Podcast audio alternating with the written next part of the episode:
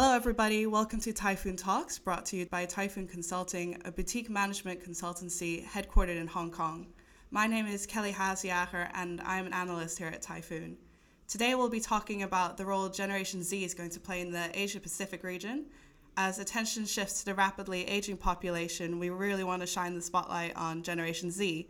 So that's those born around 1995 to 2010 it's quickly becoming apparent that Gen Z is very different to millennials.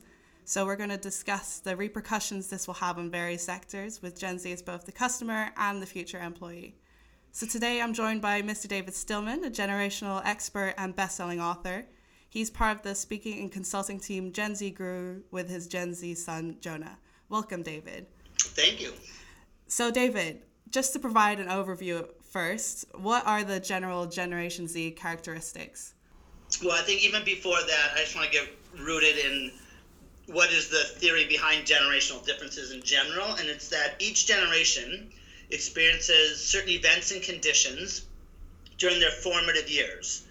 And that sort of shapes a lens in which we look at the world. So that could be, you know, anything from, of course, uh, recession to, you know, an assassination. It just depends. So what you need to look at is what's really shaped Gen Z, and that's sort of a good way to go at it in order to really understand uh, who they are. One big thing is that everyone that most of the people we meet are still calling them millennials. I mean, and leaders, unbelievable. We get called on by everything from politicians to CEOs, and how many people just are assuming people under 30 are still millennials? When in fact, the leading edge for our research with Gen Z is now 23 years old, graduated, and in the workforce.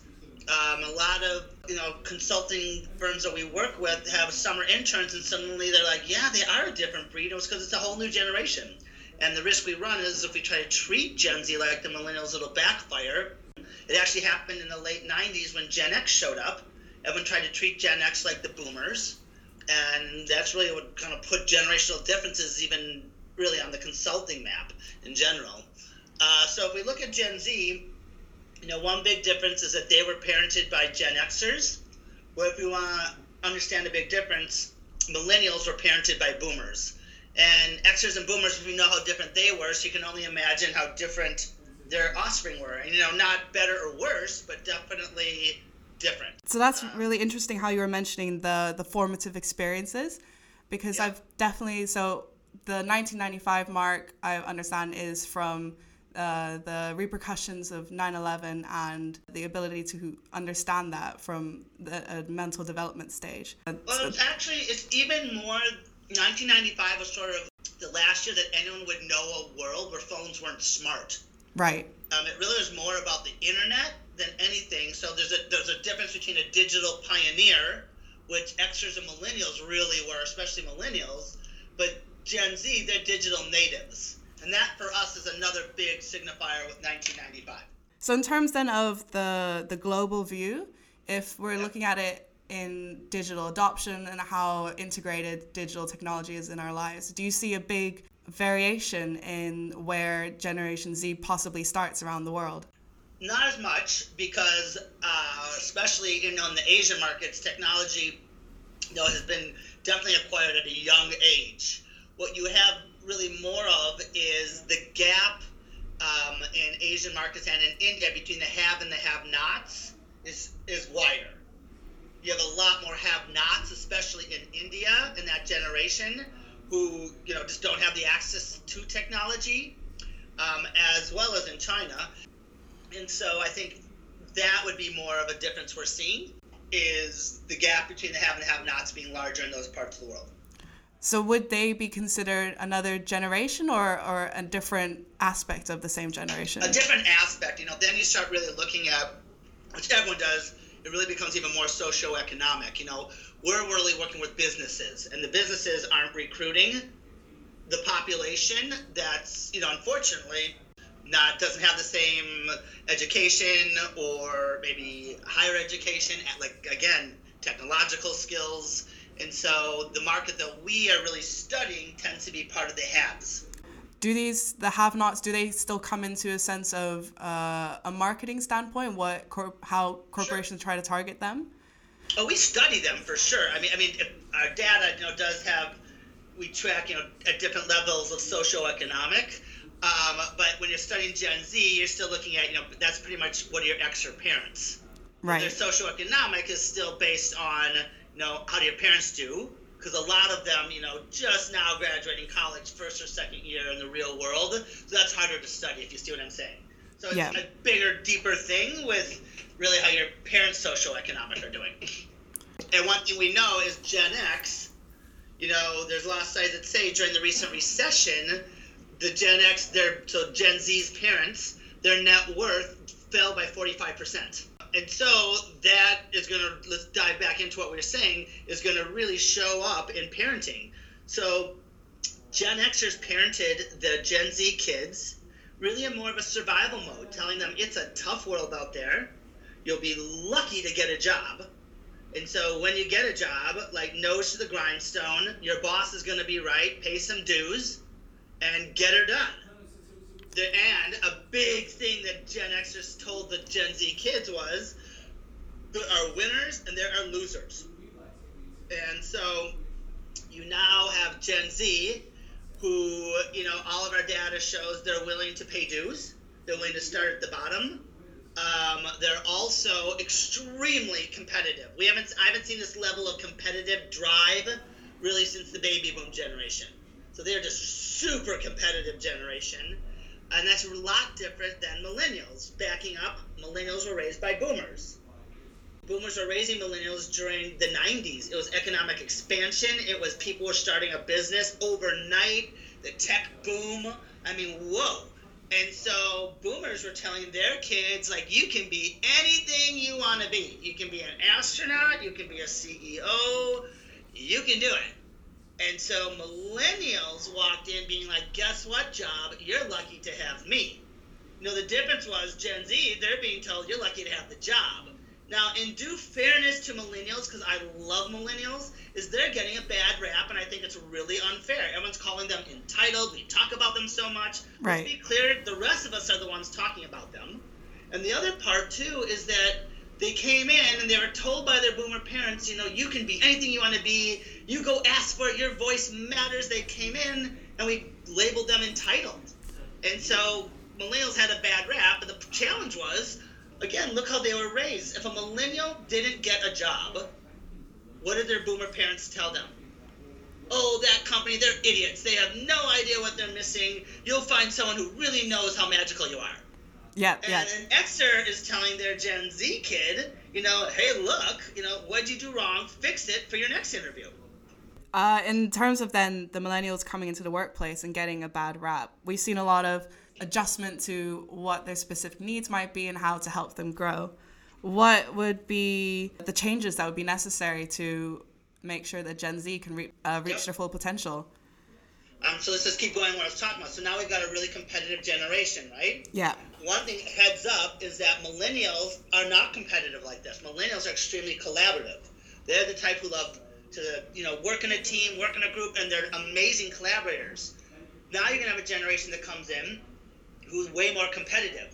So, for example, open office. Who did we design open office concept for? millennials very much. Yeah, Absolutely. It's like a dorm room. You know, we can all sit together, work together, and tear down these walls.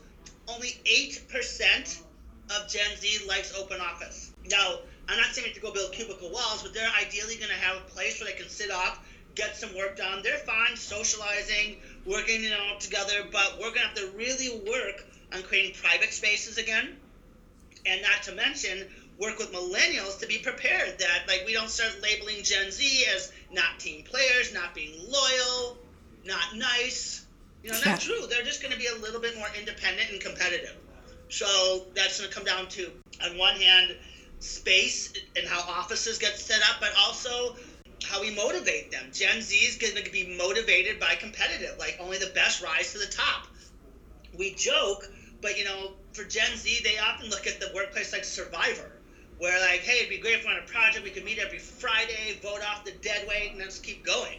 You know, that's how they feel. We're millennials, you know, that we're only as strong as our weakest link. We can all do this together, and so I think that clash is something to prepare for.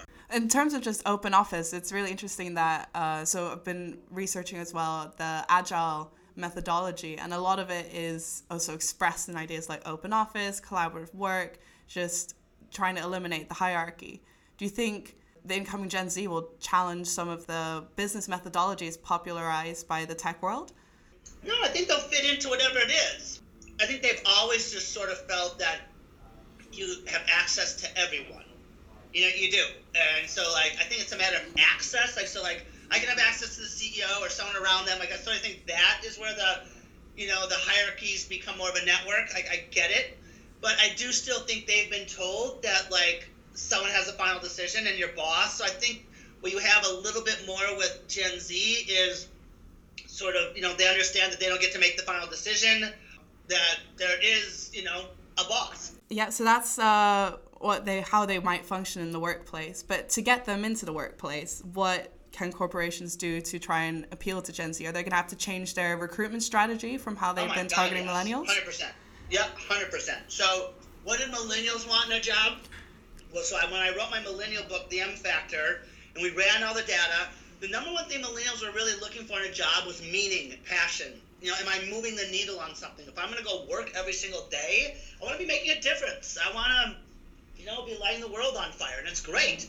And suddenly you saw, and you still do, you go to most websites today, and it's always about how you can change the world, how you're making a difference in whatever industry it is. Meaning was number one at the time. Pay was actually number six.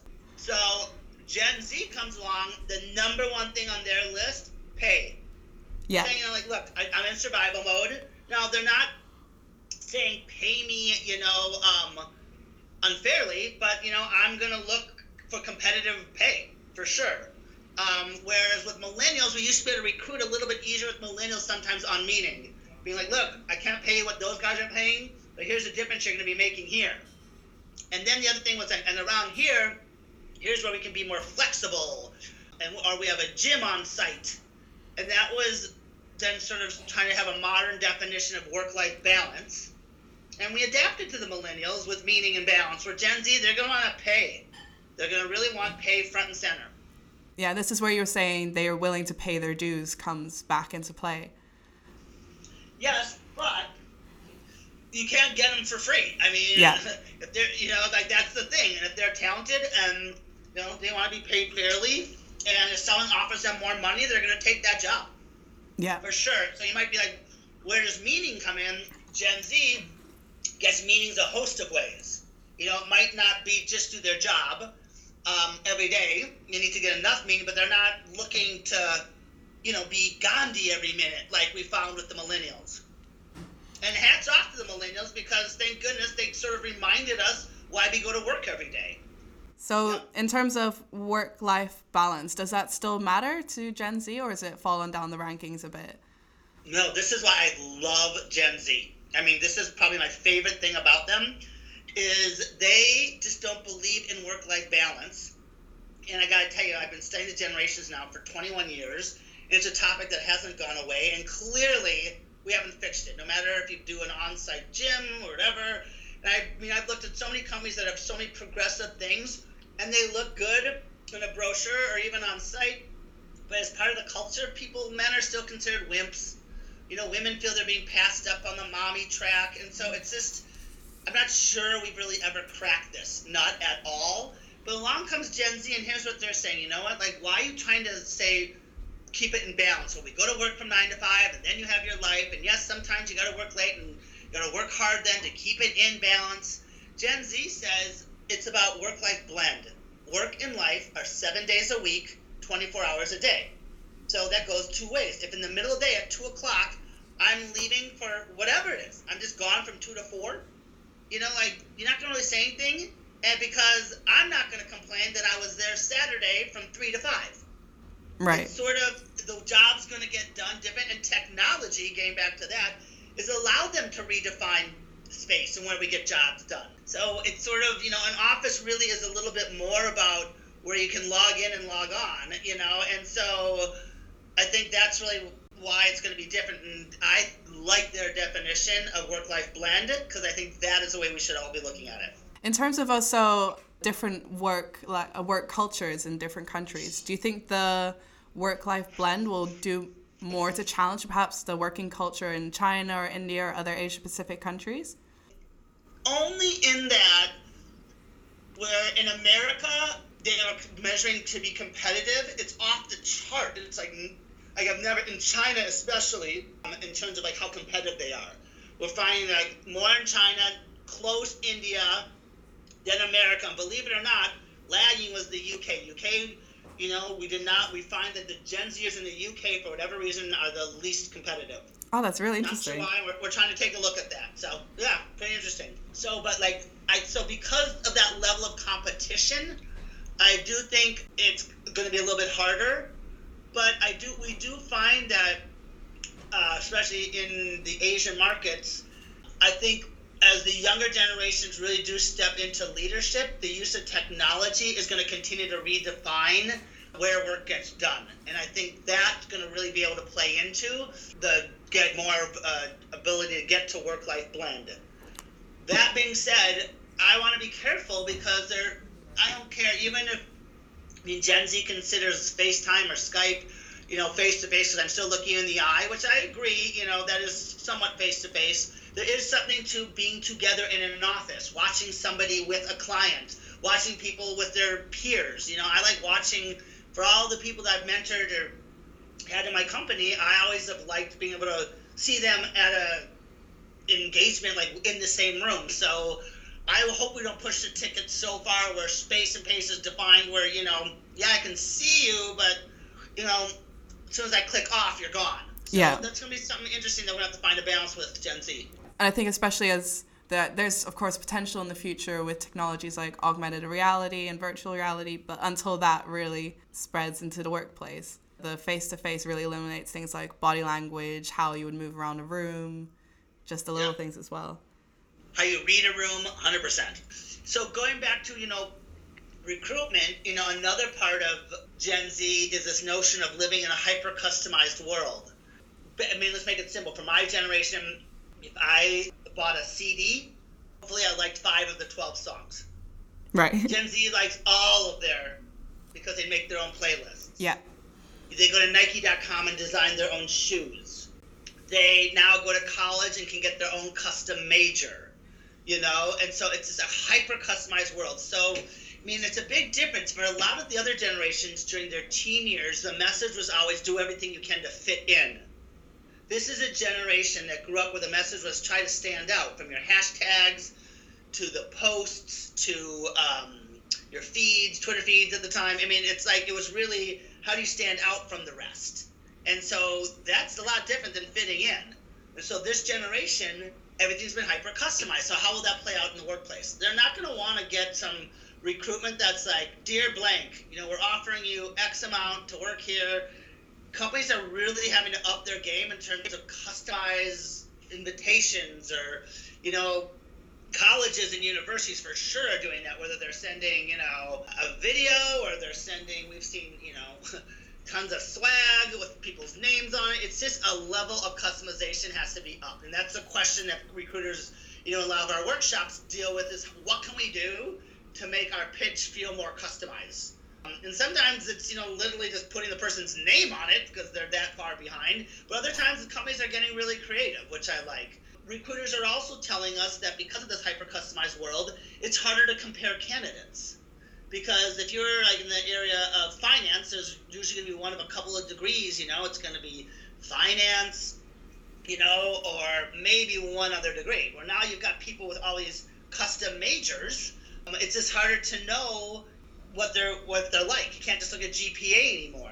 Now, a lot of people will ask us, is a custom major, you know, trying to get an easy way out? Actually, no. It actually is more work, but not just for the student, for the universities. But universities have realized they got to invest this work in order re- to recruit this generation. So universities are creating it, and now the workplace is starting to see it unfold in terms of resumes. I can also imagine that in terms of the statistics around how many jobs even millennials and Gen Z are supposed to have in their lifetime that is crossing all the traditional boundaries. Yeah, for sure. I mean, and I think beyond the game, you know, with the around the world, if we look at sort of this hyper customized world, it's just it's a lot different. And I think you know one thing that we know that the rest of the world maybe isn't ready for is you know in China especially they want things like to the ability to design their own career path. They want to even be able to come up with their own job title. They want to be able to even be involved with the job description. And so companies are having to recruit a whole new way. No longer do you put a job description out, you know, with all the things you need to be able to do. It's more of a, a tease, almost like we're looking for someone to be able to help us in this area. And then people come in and they say, here's what I'm really good at. And the company's like, oh, we need that. And they start designing jobs really to people because they start pulling out skills that, you know, they wouldn't have because they didn't put it in the job description. So this hyper customization is really impacting sort of how companies that are on the front edge of it are shaping their workforce. I mean, I could definitely see that myself, even from personal experience, because I studied history at university. You have to learn how to sell it when you're trying to apply for jobs, and then you focus on the skills rather than the actual content matter. Well, for sure. I mean, and usually people, you know, at least when I went to college, who got an English degree or a history degree you know, had a lot of talents and ended up in college just with a more of a general major. And those are people who, like we say, you know they were able to do college. Whether or not, you know, their degree exactly mattered, not really, but most people today aren't even looking at that. That, again, is impacting Gen Z. 75% of Gen Z believe there's a way of getting a good education other than even going to college. I mean, my son's a perfect example. He had success with the book he started to do a lot of lecturing around the world with me, started meeting these amazing companies, and said, Dad, you know, you go to college to either get credentials in what you want to do or figure out what you want to do, and I'm already doing it. Why would I go? And it's a really good argument. And baby boomers would have done anything to send a millennial to college, including going into debt. And that's what so many have done. Where Gen Xers are saying to their Gen Z kids, you know what? Maybe you shouldn't go to college right away. And again, we're seeing companies that we work with, like LinkedIn, Intuit, uh, saying dropping the requirement to even have a college degree. A baby boomer would never have imagined people getting the jobs that Gen Zers do without a college degree. It's really, really fascinating what also the repercussions just on an educational landscape, but then also the wider workplace. So we've been talking a lot about what Gen Z will be like in the workplace, but I know that a lot of them are still at home with families, at school. So, are there any behaviors that are expected to change as Gen Z moves from the family environment into the wider world? Yeah, I mean, right now we're seeing a lot of things like, for example, uh, we do a lot in real estate and development and that, and we're seeing, you know, Gen Z a return to a lot of like almost like traditionalists, the generation that came before the baby boomers. Home ownership, we believe, is going to be really high with Gen Z. Part of it being the American dream you know, coming out of a recession, owning, it, but also just being smart investors, being like, it makes so much more sense to own this, and I could always put it on Airbnb if I'm not here than to rent it. So they're just smarter, you know. I think, and not because a lot because they just had, you know, great more resources at their fingertips. The one thing we see, we can look at them too, is we've been talking about the Gen Z employee, but you know, the Gen Z consumer. You know, this is a generation that already people don't even realize have been impacting they have huge impact on their parents' purchasing decision, way more than millennials had in baby boomers. And again, a lot of that it comes down to technology. Boomers and millennials had a huge technological gap. You know, the boomers like would lean on their millennial kids to do anything from fix the blinking light on the VCR to you know download something. Xers and Gen Z way more tech savvy and have a lot more in common, from believe it or not, music taste to even clothing. So you know, you definitely see um, the younger generation, Gen Z, and parents having a way bigger influence. And Gen Xers admit they lean on their Gen Z kids to influence even big decisions, cars, even a home. Their kids are weighing in. So I would say the Gen Zers have been a customer for a long time. That being said, the brands that we are working with, you know, they're trying to figure out the Gen Z sort of mindset to get into it there's some big ahas that people are having. One is that it's a generation of entrepreneurs. At a young age, 14, 15, 16, this generation has their own business. And one reason is it's so easy for them to start a business. I mean, within two days, they can have a website, an LLC can be formed, they can have an 800 number that forwards to their cell phone, business cards in the mail, a website's up, boom, they're in business. And they're figuring out how to make some money even at it. And so you know, if they walk into, you know, a technolo- uh, a computer store, a technology store, a lot of times feel, oh, they're in for gaming. No, they might be buying in, coming to get, you know, QuickBooks. They're starting businesses. So a lot of smart brands are looking at this young entrepreneur, not like, you know, owning a cute little business, but truly selling them products that sole proprietors or freelancers uh, would be interested in. And it's working. So that's one getting into the mindset. Is this their business? But that being said, what we know on the whole is that this is a generation that likes to spend more on experiences than things. And that's going to be a huge shift. I think we're definitely also already seeing it in travel, uh, and that's across Asia Pacific and the rest of the world. Yeah, they have no problem dropping money on travel or dinner and you know but they'll have a harder time maybe buying a purse or something. And there might be why because they associate the travel and dinner with time with family and friends. When you come out of a recession and we continue to live in a scary world the value is going to be higher on that experience.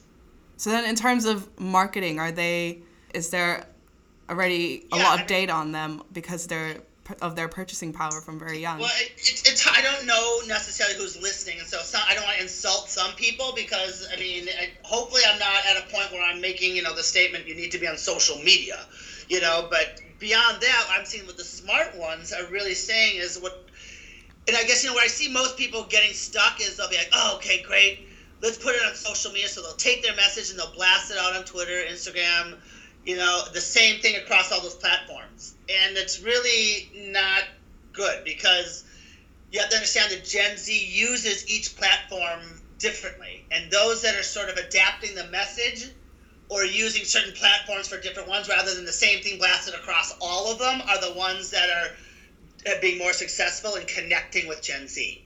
Yeah, and it's coming back um, to your hyper customized yeah. Interpretation yeah, yeah. it comes back to that. You know the other thing too is if you're spending more on experience you know that doesn't mean they're not going to buy things. That means if you're a retail you got to turn your retail shop into an experience. That's comes ar comes into that you know virtual reality in the front of the store being able to paint your own shoelaces you know whatever it is they're going to come back if they had a good experience. Otherwise you know could they go buy it online? Yes but our data shows still um, between the two, it's really close. 52% prefer in store to the 48 online. So basically, it's right down the middle. But a lot of people think they only want to shop online. They want to go to brick and mortar, but it's got to be an experience. Yeah, the online is definitely part of the process. It's the research, but yeah, the experience is what brings the real value. One of our seven traits that we talk a lot about is what we call phygital. And the phygital is that this is a generation that sees no line between the physical and the digital world. Where the rest of us have sort of blurred the line between the two, they see no line. So that plays out in every sector. You know, whether I'm loading something into the cart in the store or loading to a cart in Amazon, same thing. Whether I'm showing up in class or watching it from my screen, I'm in class. Same thing. So you have these things, you know, suddenly, so now we have comes to the marketing and too often, what you have with most brands is they've got a brick and mortar strategy and they've got an online strategy. And it blows me away how I'll talk to someone, oh, you know, that's our e commerce division. And they're not even in touch with the store division. It just, it's crazy to us because they should be one and the same. One of the smartest brands that I think at this is Warby Parker, the eyeglass you know, if they measure something, they don't measure whether it's online or in store because as they know, customers can have more than one touch point. So I may go into a store, try on a pair of glasses, take a couple pictures, and be like, yeah, I like these, you know, and then go home, show my friends the pictures. They no, no, no, no, no, no, no, too pointy. They go online, go these round ones. out. I go in the next try, trying the round ones, and I buy them. So was it an in-store purchase or is that an online purchase? You know, Warby Parker wouldn't care. Gen Z wouldn't even notice the difference. Well, I did see them online. I guess I gave the credit card in the store. It's like it, it's that's going to impact marketing for sure. So to kind of sum this all up, well, we're living in a multi-generational society, and each generation brings their own qualities what are some things we can keep in mind, especially for the workplace, to facilitate cooperation and communication between the different generations? Uh, well, one, one thing is just to respect generational differences. Yeah. So what I mean by that is, you know, it's not uh, you know, if you look at Gen Z, it's not out with the old and in with the new. It's here's Gen Z. Where will we click, and where might we clash? And let's try to see what we can do about those clashes. So a lot of it isn't just saying, well, that's the way it's always been done, Gen Z. It's well, that's the way we do it here. That's why you can't, you know. And if Gen Z pushes back, that's not disrespectful. That's them trying to innovate. That's great. And if our answer is, well, that's the way it's always been done, well, shame on us, is what I would say. And so I think part of it is that they all need to have a voice at the table. We still need boomers who have been there and done that they have seen a lot. They're the most competitive two generation. They're all still our most optimistic generation. This is a generation believes we can make it better. That being said, the other side in the spectrum, we need Xer skepticism. People don't like my generation's skepticism, yet we need it because my generation is going to say, yeah, but what if? And what if sometimes keep us out of trouble? Millennials need to collaborate and, you know, still truly being a generation pushing for meaning and passion we need that, and then now Gen Z is going to come along, and we're going to need their tech savvy. We're going to need their innovation. I think they're how they look at digital and work-life blend.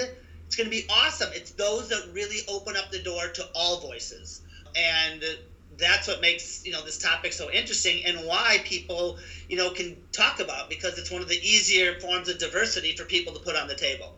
Right, right. And it's also very quickly obvious if someone young and fresh faced comes into the office and the differences are there's a physical marker. Yeah, but let's be clear, I'm also not trying to stereotype. No, anyone who challenges a theory in generations, does this apply to every Gen Zer or is every single extra skeptic? No. But we've done, you know, there's enough of us who have done enough research to say that events and conditions result in a certain personality or trait. And understanding that personality trait isn't putting people in a box, it's like taking the lid off the box to do a better job of recruiting them as employees or know getting to them as customers. So just to highlight the the key points again. So we've talked a lot about Gen Z as a consumer, Gen Z in the workplace as well. What would be the key t- takeaway for corporations in the Asia Pacific and for Gen Zers themselves about heading into the workplace? Well, I think first of all, one thing we do know is it's the most globally similar generation. So what we find is that if you're reading data on Gen Z, it tends to line up pretty globally. But what I will say, China and India measure higher. So if the US came in at like 60%, China and India on a number tend to come in at like 70 or 80%. Competition, desire for customization on a job, push for technology within a company, all of those came in high, but even higher within China and India. So I would just say that as you're looking at numbers, if you're wondering how does it apply globally.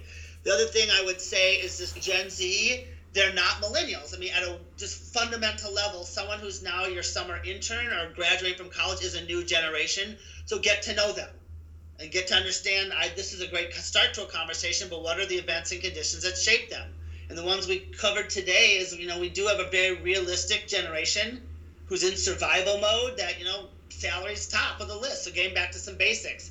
A generation who's so comfortable with technology where the line between physical and digital isn't blurred, it's been completely eliminated. It's also a world that's been everything's been customized. So factoring that into how can we recruit them? What does the job look like? What does our culture look like? What's the office look like? Is going to be important, at least to be able to talk to them about it. Doesn't mean again out with the old, in with the new. It just means talk to them about it. And then also, you know, it's a good time to take note with what's going on with the other generations because oftentimes all the conversation can feel about millennials, millennials, millennials, Gen Z. And if you're a boomer or an Xer, you're like, yo, what about me? I'm still putting in a lot of time here. And so making sure that those voices still are heard. Great. Thank you, David, for joining us today. Thank today. you for the opportunity. It's been great. So that's all we have time for today on this episode of Typhoon Talks. Follow us on Twitter at Typhoon Buzz and on iTunes and SoundCloud at Typhoon Talks for podcast episodes. And also please visit our website at typhoonconsulting.com for more industry points of view. We hope you'll join us again next time.